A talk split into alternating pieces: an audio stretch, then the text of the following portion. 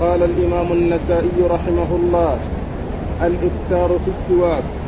وقال أخبرنا حميد بن مسعدة وعمران بن موسى قال حدثنا عبد الوارث قال حدثنا شعيب بن الحبحاب عن أنس بن مالك رضي الله عنه أنه قال: قال رسول الله صلى الله عليه وسلم: قد أكثرت عليكم في السواك.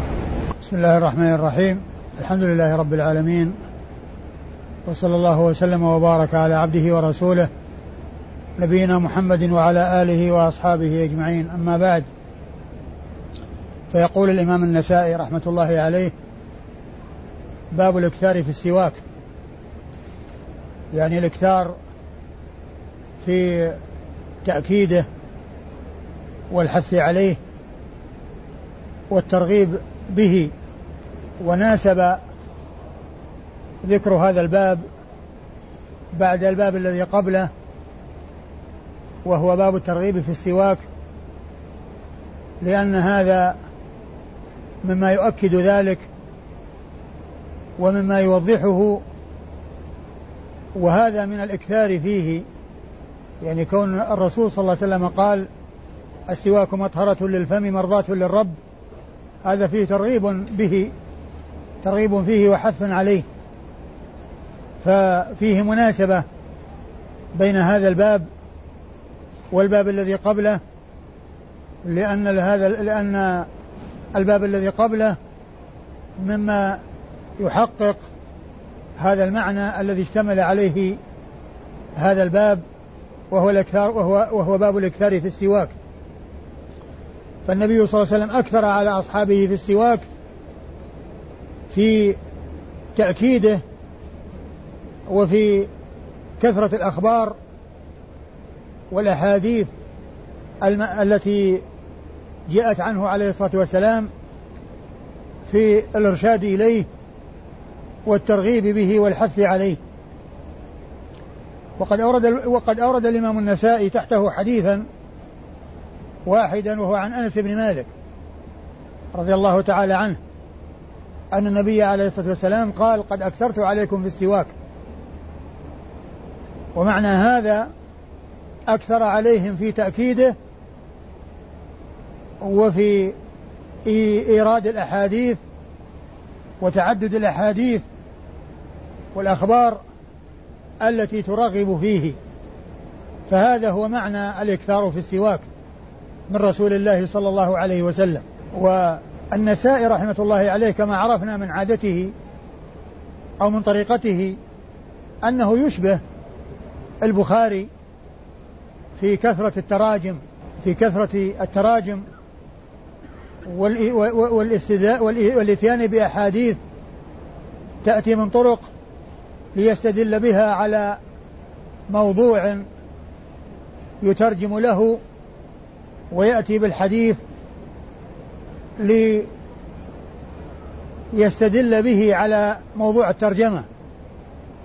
ومما يوضح هذا أن الإنسان إذا نظر في أرقام التراجم وأرقام الأحاديث يجد أن الأحاديث تكون قريبة من أرقام الأحاديث، قريبة من رقم التراجم. وإلى حد الآن أرقام الأحاديث متطابقة مع أرقام التراجم، بمعنى أن كل باب تحت حديث.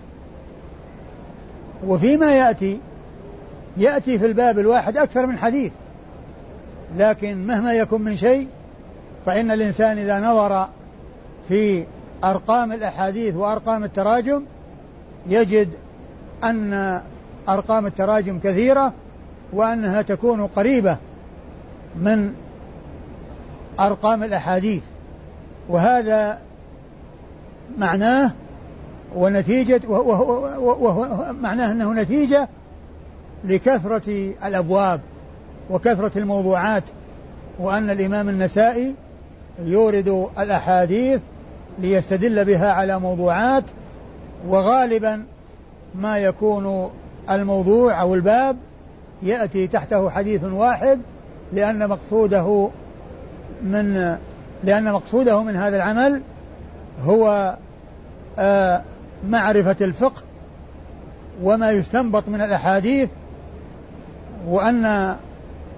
وأنه بهذا جمع بين أن يكون كتابه كتاب رواية ودراية كما كان البخاري كذلك، لأن هذه التراجم وهذه الأبواب الكثيرة والتي يأتي بها ليستدل عليها بأحاديث يوردها تحت تلك التراجم يدلنا على أن كتاب النسائي على هذه الطريقة وعلى هذا المنوال إنه كتاب رواية ودراية، كتاب فقه كما أنه كتاب حديث، كتاب فقه كما أنه كتاب حديث.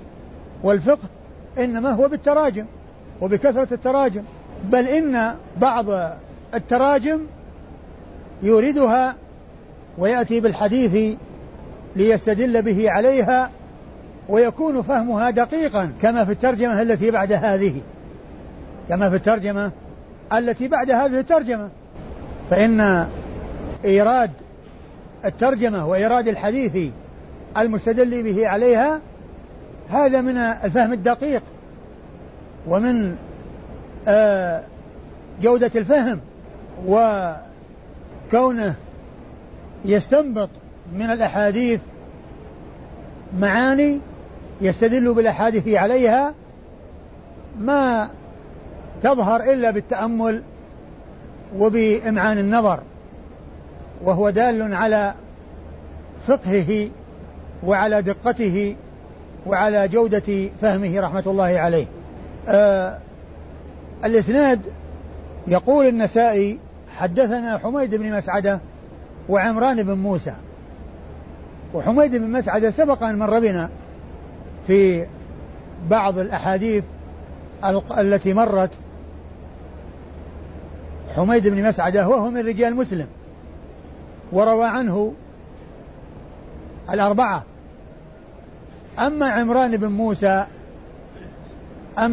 بن موسى فهو من رجال النساء والترمذي وابن ماجه، وهو قد ذكر عنه الحافظ في التقريب أنه صدوق، وهذا الذي قرنه معه هو من رجال الإمام مسلم الذي هو حميد بن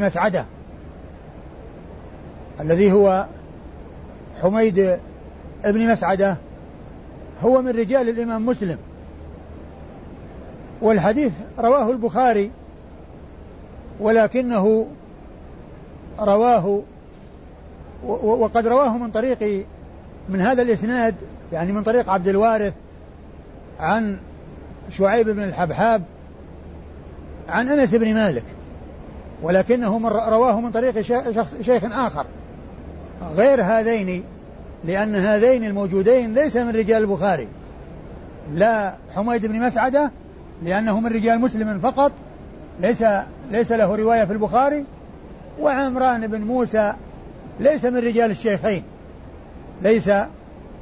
رجال الشيخين ولكنه رواه من طريق أحد مشايخه وهو أبو معمر، وبنفس إسناد النسائي، لكن شيخه غير هذين، وهذان كما قلت ليس من رجال البخاري، وأولهما وهو حميد بن مسعدة من رجال مسلم، والثاني وهو عمران بن موسى ليس من رجال مسلم وإنما هو من رجال النسائي والترمذي وابن ماجه. أما عبد الوارث الذي يروي عن حميد بن مسعدة وعمران بن موسى فهو ابن سعيد العنبري التميمي البصري، وهو من رجال أصحاب الكتب الستة من رجال الشيخين وغيرهما، وقد جاء ذكره كثيرا في الكتب الستة، الذي هو عبد الوارث بن سعيد. وعبد الوارث هنا ذكره غير منسوب ذكره غير منسوب، لكن هو عبد الوارث بن سعيد، عبد الوارث بن سعيد، والذين روي عنه في الكتب الستة ممن يسمى عبد الوارث 4، فيهم من لم يروي عنه النسائي، وفيهم من روى عنه النسائي وحده، وفيهم من روى عنه أصحاب الكتب، وفيهم من روى عنه النسائي ولكنه متأخر عن هذه الطبقة، وهي طبقة شيوخ النسائي، طبقة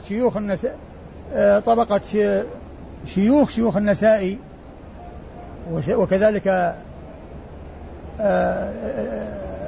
غيره من أصحاب الكتب، لأنه متقدم الذي هو عبد الوارث بن سعيد. ما أدري التقريب موجود ما جبته.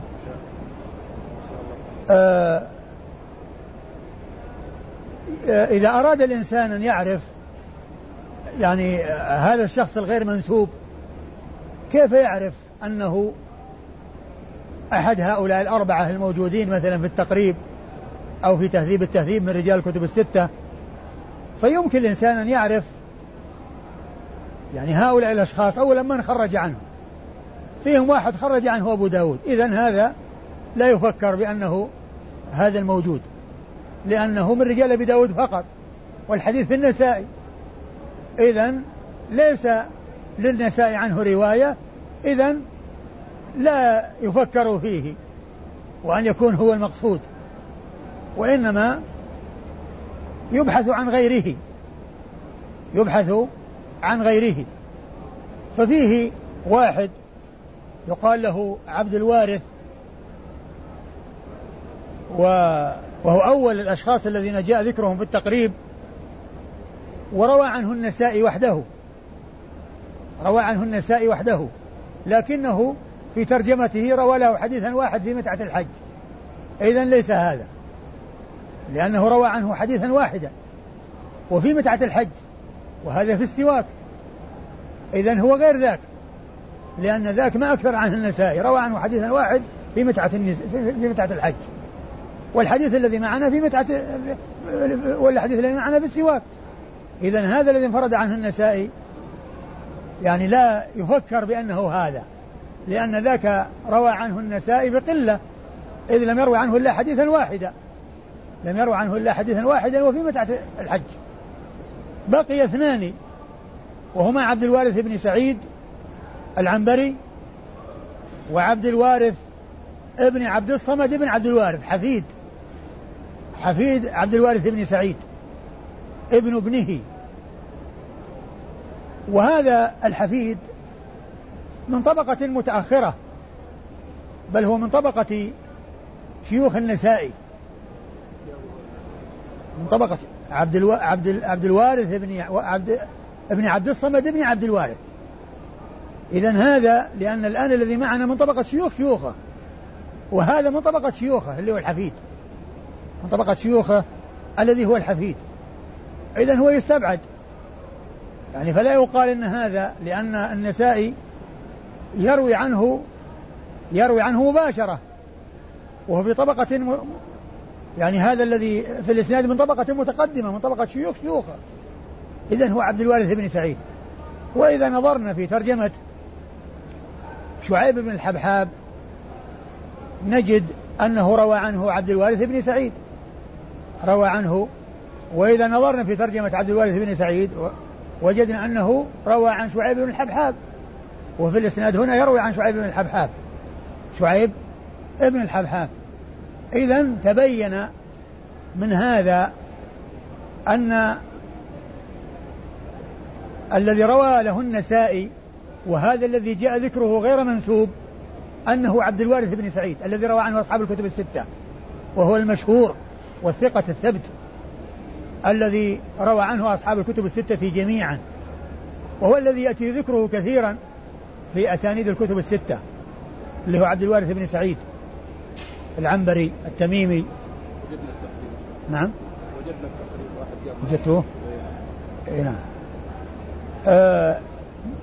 لكن من ينظر في التقريب يجد إشكالا في ترجمته، وهو أنه قيل فيه أنه من الطبقة الثامنة، وقيل توفي سنة 800،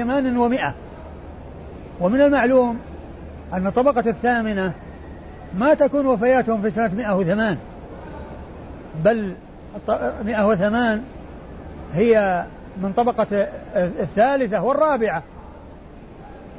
والرابعة أو الخامسة، وأما الثامنة فلا تكون في هذه الطبقة.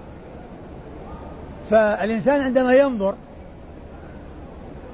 في هذا الأمر يجد إشكالا، لكن إذا بحث في الكتب الأخرى، إذا ذهب إلى التهذيب، وجد أنه توفي سنة 80 و100. نعم، عندنا 80 و100. نعم، إذن هي مصوبة 80 و100، لأن في الطبعة المصرية الأولى توفي سنة 800، وقيل من الثامنة، قيل فيه من الثامنة، ومن الثامنة لا تناسب 800، وإنما يناسبها 80 و100، يناسبها 80 و100. أما شعيب ابن الحبحاب شيخه فيقولون في ضبطه أنه بالحاء بالمهملتين وبالمعجمتين، يعني الحاء جاءت مرتين والباء جاءت مرتين، فهو شعيب بن الحبحاب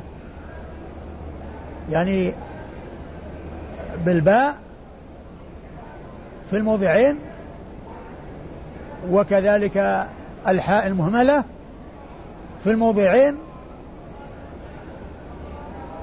وهو من رجال البخاري، وقد روى عنه الحديث كما ذكرت، رواه عن عبد الوارث عن شيخه عبد الوارث عن شيخه شعيب بن الحبحاب، عن أنس بن مالك رضي الله عنه. وشعيب بن الحبحاب هو من الثقات، وكذلك عبد الوارث هو من الثقات، وكل منهما من رجال البخاري، اللي هو عبد الوارث وشعيب بن الحبحاب. ما أدري شعيب بن الحبحاب من خرج له مع البخاري؟ أبو داود، النسائي، البخاري، والترمذي. ما في مسلم؟ لا. ها؟ أي أبو داود البخاري والنسائي، البخاري وأبو داود والنسائي والترمذي، ما فيه ابن ماجه ولا نعم، ما فيه ابن ماجه ولا مسلم. عن أنس بن مالك رضي الله عنه، وأنس بن مالك رضي الله عنه هو أحد الصحابة المشهورين، وقد خدم رسول الله صلى الله عليه وسلم 10 سنوات، ولما قدم الرسول صلى الله عليه وسلم المدينة وكان عمره 10 سنوات، ثم إنه خدمه 10 سنوات، ودعا له النبي صلى الله عليه وسلم بكثرة المال والولد. نعم. أنا نقلت من الطبعة اللي عندي الأبدال المصرية، وما في هذا مسلم أيضا رواه. في مسلم؟ والمصرية ما فيها مسلم؟ لا. نقلت ما في مسلم. عندك المصرية وعندك الثاني كلهن عندك؟ المصرية من البيت، عندي في البيت. أيه. لكن الآن هذا يقول مسلم والبخاري وابن، خمسة ما عدا الترمذي، ما عدا ابن ماجه. وعاش قريبا من 100 أو زاد على 100، وكانت وفاته قيل سنة 92 أو 93 رضي الله تعالى عنه وارضاه، إنه قد جاوز 100 تقريبا. ومن المعلوم أنه كان قبل الهجرة عمره 10 سنوات، وتوفي سنة 92 و3، إذن فوق 100 بقليل، وقد كثر ماله وولده بدعوة الرسول الكريم صلوات الله وسلامه وبركاته عليه، وهو من المكثرين من الصحابة، وهو أحد السبعة الذين عرفوا بكثرة الحديث والذين ذكرهم السيوطي في الألفية في قوله والمكثرون في رواية الأثر أبو هريرة يليه بن عمر وأنس والبحر كالخدري وجابر وزوجة النبي.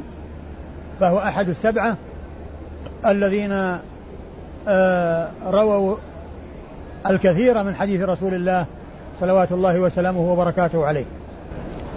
قال الرخصة في السواك بالعشي للصائم. وقال أخبرنا قتيبة بن سعيد عن مالك عن أبي الزناد عن الأعرج عن أبي هريرة رضي الله عنه أن رسول الله صلى الله عليه وسلم قال لولا أن أشق على أمتي لأمرتهم بالسواك عند كل صلاة. ثم أورد النسائي رحمة الله عليه هذه الترجمة في باب الرخصة بالسواك في العشي للصائم.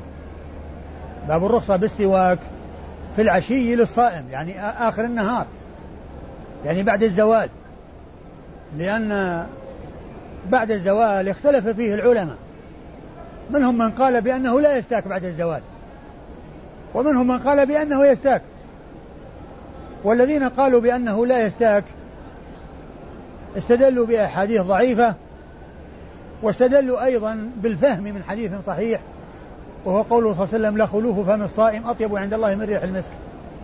لا خلوف فم الصائم أطيب عند الله من ريح المسك، والخلوف هو الرائحة التي تنبعث منه من الفم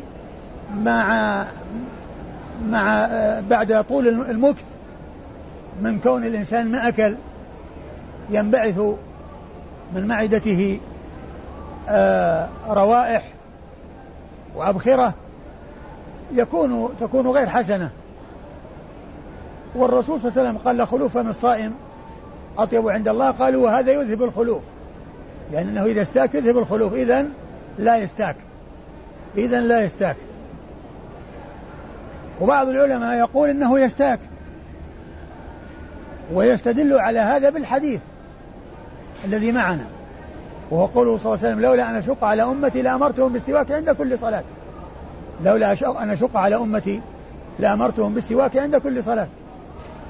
والنسائي رحمه الله عقد هذه الترجمة وليس في ذكر صيام، الحديث ما في ذكر صيام وإنما في ذكر صلاة، لكن لما كان السواك مرغبا فيه عند كل صلاة، ومن الصلوات صلاة العصر التي تقع في العشي وبعد الزوال، فهي داخلة تحت هذا الحديث، إذن بعمومه يدل على أن الصائم يستاك في المساء، وأنه لا بأس به وأنه لا مانع منه.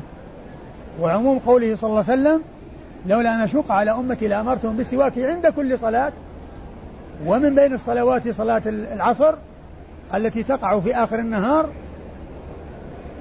فهي داخلة تحت هذا الحديث، إذن هذا يدل على مشروعية وعلى جواز الاستياك للصائم في العشي أي في آخر النهار، وأنه لا مانع منه، والدلالة واضحة. وهذا من الاستدلال الدقيق ومن الفهم الدقيق، لأن ما في ذكر الصيام، الحديث ما جاء في ذكر الصيام وإنما فيه حث على السواك عند كل صلاة. لولا أن أشق على أمتي لأمرتهم بالسواك عند كل صلاة، ومن بين الصلوات صلاة العصر، فهي داخلة تحت هذا الحديث. ومن المعلوم أن الإنسان يكون في بعض الأيام صائما، فهذه الحالة داخلة تحت هذا العموم، إذا لا بأس ولا مانع من الاستياك للصائم في العشي. تقرأ الحديث؟ الإسناد. قال أخبرنا قتيبة بن سعيد عن مالك عن أبي الزناد عن الأعرج عن أبي هريرة رضي الله عنه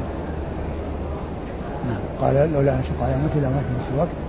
قال أن رسول الله صلى الله عليه وسلم قال لولا أن أشق على أمتي لأمرتهم بالسواك عند كل صلاة.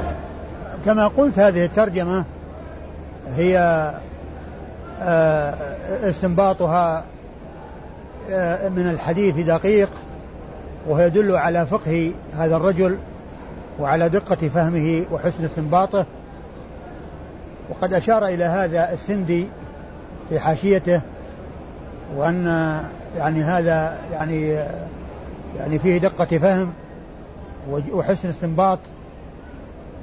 وهذا الحديث وهو قوله صلى الله عليه وسلم: لولا أن أشق على أمتي لأمرتهم بالسواك عند كل صلاة، يدل على قاعدة من قواعد أصول الفقه، وهو أن الأمر الأصل فيه أن يكون للوجوب.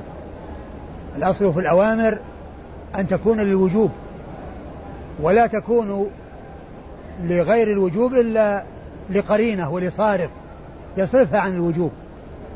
وهذا الحديث يدل على هذه القاعدة الأصولية، وهي أن الأمر يقتضي الوجوب. الأمر عند الإطلاق يقتضي الوجوب، ويصار إلى غير الوجوب لقرينة أو صارف يصرف عن ذلك. ووجه الاستدلال على هذه القاعدة أن النبي صلى الله عليه وسلم قال: لولا أن أشق على أمتي لأمرتهم بالسواك عند كل صلاة، وقد أمرهم بالسواك ورغبهم في السواك. إذن المقصود من ذلك أمر الإيجاب، هذا هو الذي ما حصل. أما أمر الاستحباب فهو موجود، فإذا قوله صلى الله عليه وسلم: لولا أن أشق على أمتي لأمرتهم، يعني أمر إيجاب. إذن الأمر يقتضي الوجوب، لأنه لو كان المقصود به الاستحباب ما أنيط بالمشقة، وما أنيط الامتناع منه المشقة، وقد جاء الأمر به وقد جاء فعله. والمستحب ليس فيه مشقة لأنه جائز الترك، الإنسان إذا ترك ما عليه شيء، لكن الذي فيه مشقة هو الوجوب. فإذا قوله صلى الله عليه وسلم: لولا أن أشق على أمتي لأمرتهم بالسواك، يدل على هذه القاعدة، وهو من أوضح الأدلة الدالة عليها، وهو أن الأمر يقتضي الوجوب، أن الأمر عند الإطلاق يقتضي الوجوب، لأن الأمر بالاستواك أمر استحباب موجود، والرسول صلى الله عليه وسلم فعله، وهو القدوة والأسوة، وأرشد إليه، بل وقد جاء الحث عليه في قولها: السواك مطهرة للفم مرضاة للرب. وجاء: قد أكثرت عليكم في السواك. وجاء حديث كثيرة تدل على الترغيب في السواك.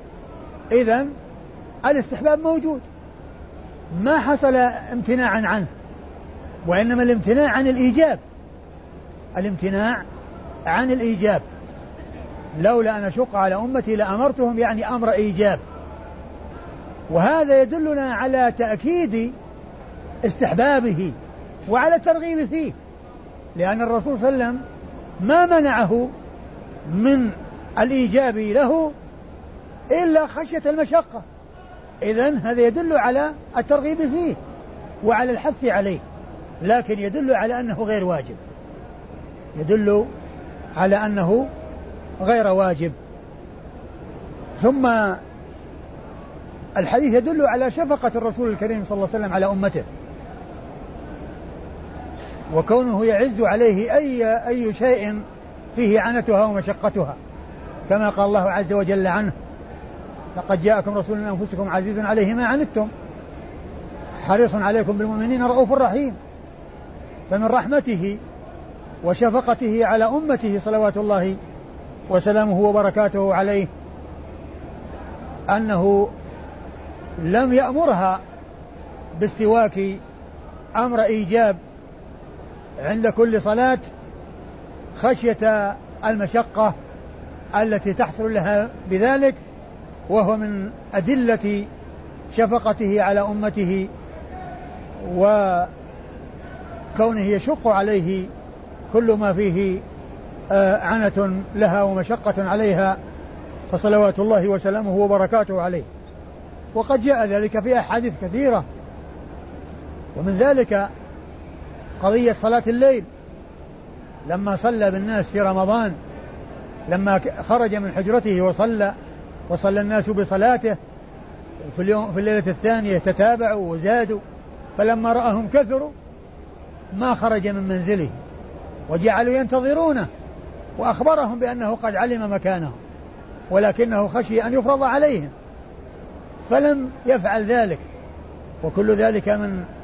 وكل ذلك من حرصه وشفقته على أمته. وكذلك نهيهم عن الوصال، قالوا إنك تواصل، قال إني لست كهيئتكم. كل هذا من حرصه على أمته وشفقته عليها. والأحاديث كثيرة جدا الدالة على هذا الخلق الكريم من النبي الكريم صلوات الله وسلامه وبركاته عليه. لولا أن أشق على أمتي، الأمة أمتان، أمة إجابة وأمة دعوة. فأمة الدعوة كل الثقلين الجن والإنس من حين بعث إلى قيام الساعة، هذه أمة محمد صلى الله عليه وسلم أمة الدعوة، أي الدعوة موجهة إلى كل إنسي وجني من حين بعث رسول الله عليه الصلاة والسلام إلى قيام الساعة، هذه أمة دعوة. أما أمة الإجابة فهم الذين وفقهم الله تعالى لإجابة هذه الدعوة والدخول في الدين الحنيف والدخول في طاعة الله وطاعة رسوله صلوات الله وسلامه وبركاته عليه. ومن المعلوم أن الذين يقومون بفعل الأوامر وامتثال الأوامر إنما هم المسلمون، وهم أمة الإجابة الذين أجابوا الدعوة. لكن لا يعني هذا أن الكفار غير مخاطبين بفروع الشريعة، فهم مخاطبون بالفروع والأصول، وهي مسألة أصولية. هل الكفار مخاطبون بأصول الشريعة فقط، أو أنهم مخاطبون بأصولها وفروعها؟ وأصح الأقوال أنهم مخاطبون بالأصول والفروع، لكن الفروع لا تصح منهم إلا إذا سبقتها الأصول، وهم مؤاخذون على ترك الفروع والأصول ومعاقبون على ترك الفروع والأصول، ولو أتوا بالفروع دون الأصول لكانت مردودة عليهم، كما قال الله عز وجل وقدمنا إلى ما عملوا من عمل فجعلناه هباء منثورا. وعائشة رضي الله عنها وأرضاها لما سألت رسول الله صلى الله عليه وسلم عن ابن جدعان، وكان يقري الضيف ويكثر الإحسان، هل ذلك نافعه؟ قال لا، إنه لم يقل يوما رب اغفر لي خطيئتي يوم الدين. ومن المعلوم أن الأعمال الحسنة لا تفيد الإنسان يوم القيامة، لا تفيد الكافر يوم القيامة، لكن يستفيد منها في الدنيا، يستفيد منها في الدنيا بأن تعجل له طيباته في الحياة الدنيا، وينال نصيبه منها. وإذا انتهى من هذه الحياة لا يجد إلا النار، ولهذا جاء في الحديث الذي رواه مسلم في صحيحه الدنيا سجن المؤمن وجنة الكافر، الدنيا سجن المؤمن وجنة الكافر. الدنيا هي جنة الكافر، لأنه لا يعرف اللذة ولا يعرف المتعة إلا في الحياة الدنيا، وإذا مات ليس عنده إلا النار والعياذ بالله. لولا أن أشق على أمتي لأمرتهم بالسواك عند كل صلاة. والإسناد هو قتيبة بن سعيد شيخ النسائي، قتيبة بن سعيد وهو شيخ أصحاب الكتب الستة كما ذكرت ذلك من قبل، روى عنه الجميع وهو شيخ لهم جميعا، وهو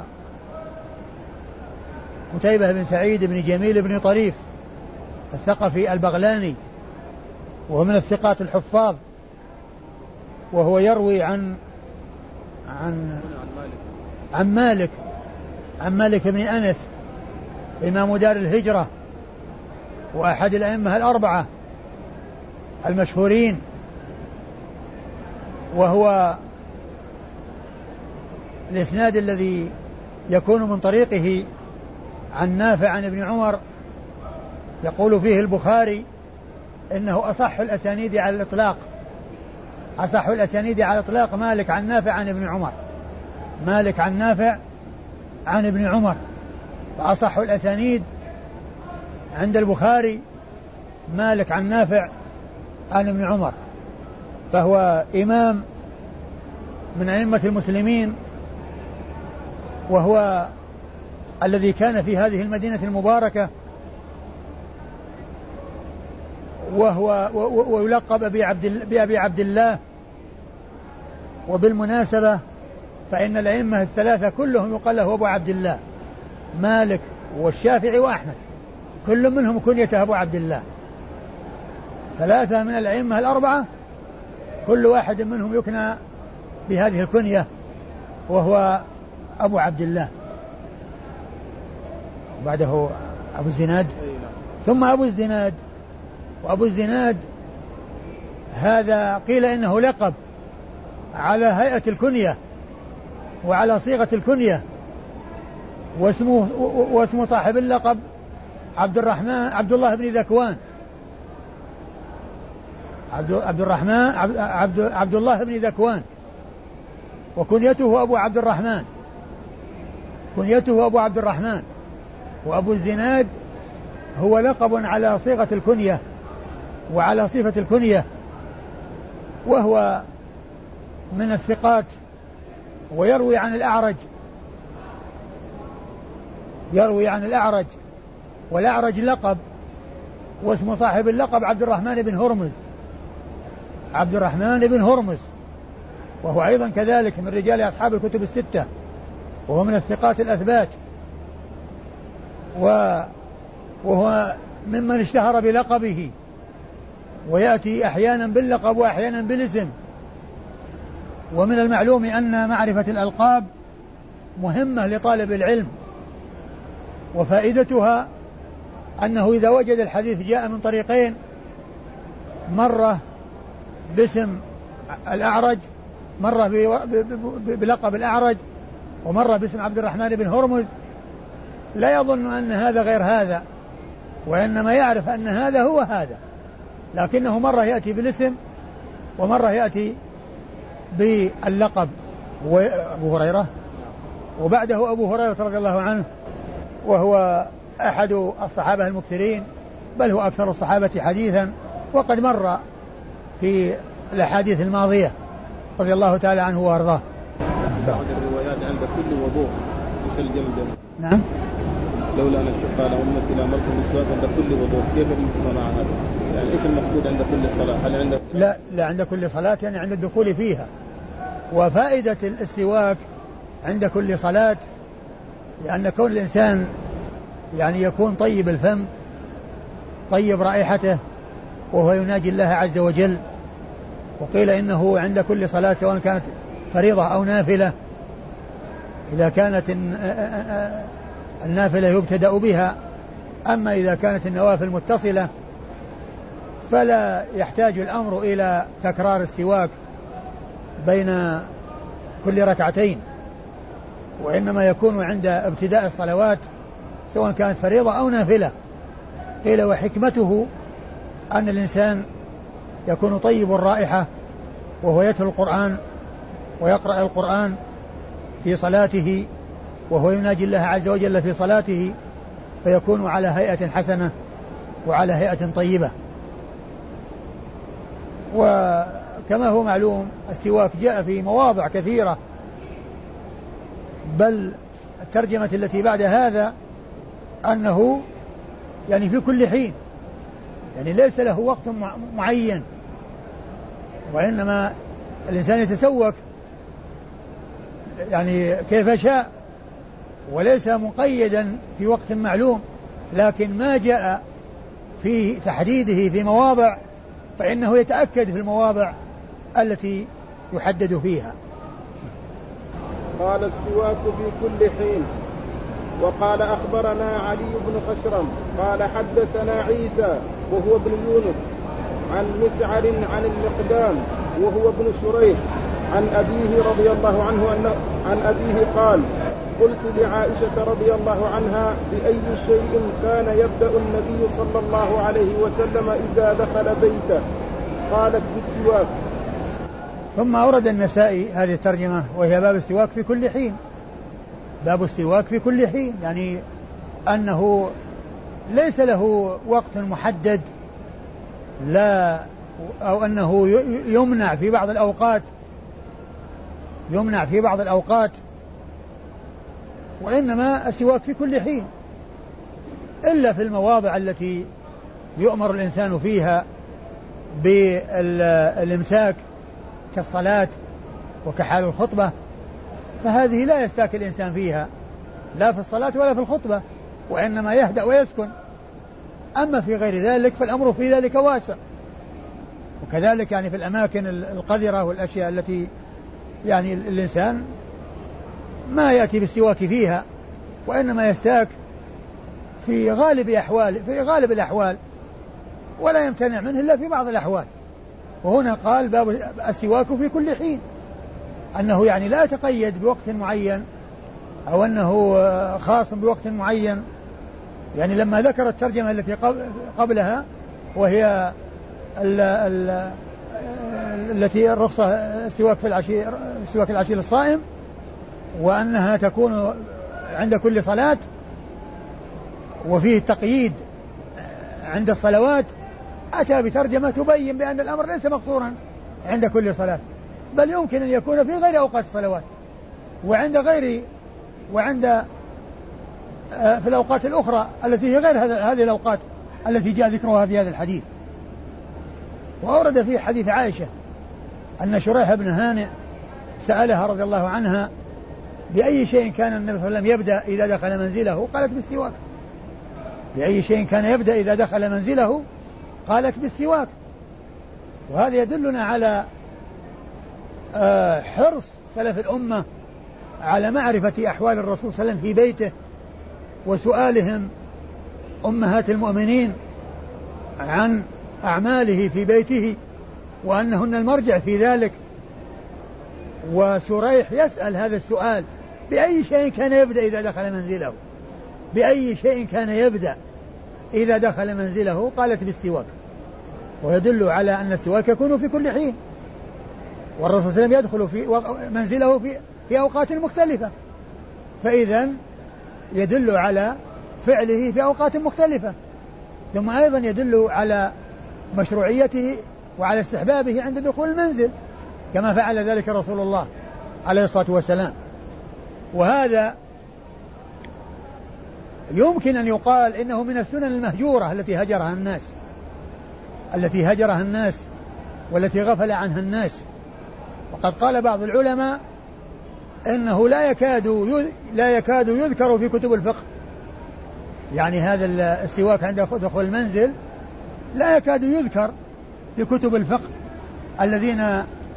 الذين عنوا بجمع المسائل المختلفة وذكر الأوقات المختلفة للأعمال، لا يكاد يذكر في كتب الفقه كما قال ذلك بعض العلماء، وهو من السنن التي غير ذلك، والله تعالى أعلم.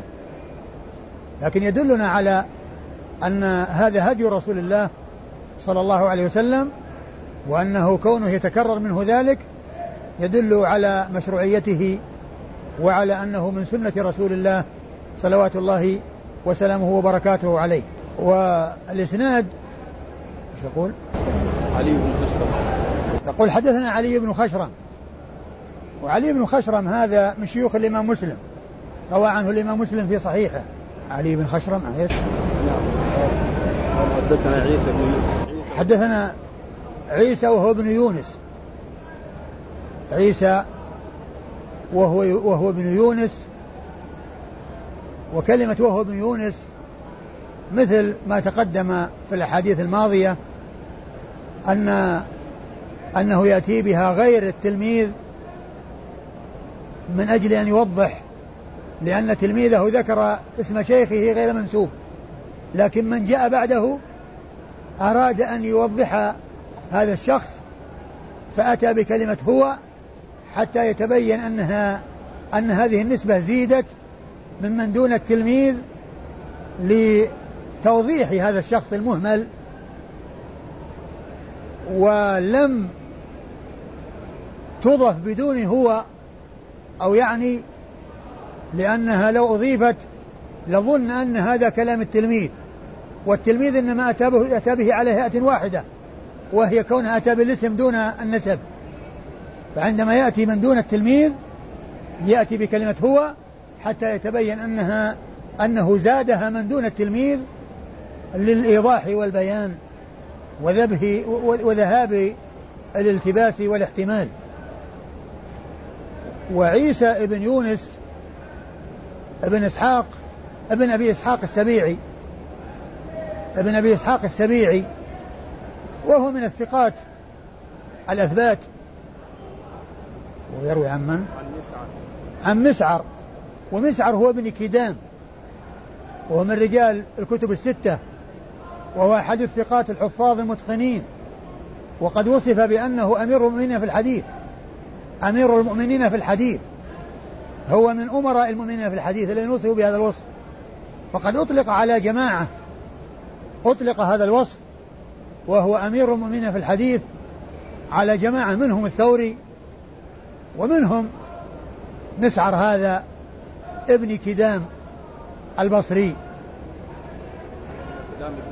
نعم، عن المقدام ابن شريح ابن هاني، المقدام ابن شريح ابن هاني، وهو أيضا من الثقات، روى عنه الإمام مسلم، وكذلك وهو يروي عن أبيه شريح ابن هاني، وكذلك أيضا روى عنه الإمام مسلم. من روى عنه مع الإمام مسلم تقريب كلهم يعني طريقتهم واحدة. أيوة، المقدام روى عنه مسلم والأربعة والبخاري في الأدب المفرد. إيه، مسلم والأربعة والبخاري في الأدب، وأيضا أبوه مثله. شوف أبوه مثله، مسلم والأربعة والبخاري في الأدب المفرد مثله، يعني مسلم والأربعة والبخاري في الأدب المفرد. وهو من المخضرمين اللي هو شريح بن هانة، من المخضرمين، والمخضرمون هم الذين أدركوا الجاهلية والإسلام ولم يروا النبي صلى الله عليه وسلم، يعني كانوا في زمن النبي صلى الله عليه وسلم وما حصل لهم الشرف في لقيه وصحبته صلوات الله وسلامه وبركاته عليه، فيقال له المخضرم لأنه أدرك الزمنين، زمن الجاهلية وزمن الإسلام، ولم يلقى النبي عليه الصلاة والسلام، مثل الصنابحي الذي كان وفد إلى النبي صلى الله عليه وسلم، ولما بلغ الجحفة وهو في الطريق إلى النبي صلى الله عليه وسلم مات رسول الله صلى الله عليه وسلم، بلغه وفاة الرسول صلى الله عليه وسلم، ولهذا قالوا عنه كاد أن يكون صحابيا، ما بينه وبينه إلا يعني شيء يسير، لأنه قدم ليلقى النبي صلى الله عليه وسلم وليتشرف في صحبته، فلما بلغ الجحفة بلغه أن النبي صلى الله عليه وسلم مات، فقالوا في ترجمته كاد أن يكون صحابيا، فهو من المخضرمين الذين أدركوا الجاهلية والإسلام ولم يلقوا النبي صلى الله عليه وسلم. نعم، وهو يروي عن عائشة أم المؤمنين، وهي كما عرفنا الصحابية التي أكثرت عن رسول الله صلى الله عليه وسلم، والتي هي أحد السبعة الذين عرفوا بكثرة الحديث عن رسول الله صلوات الله وسلامه وبركاته عليه.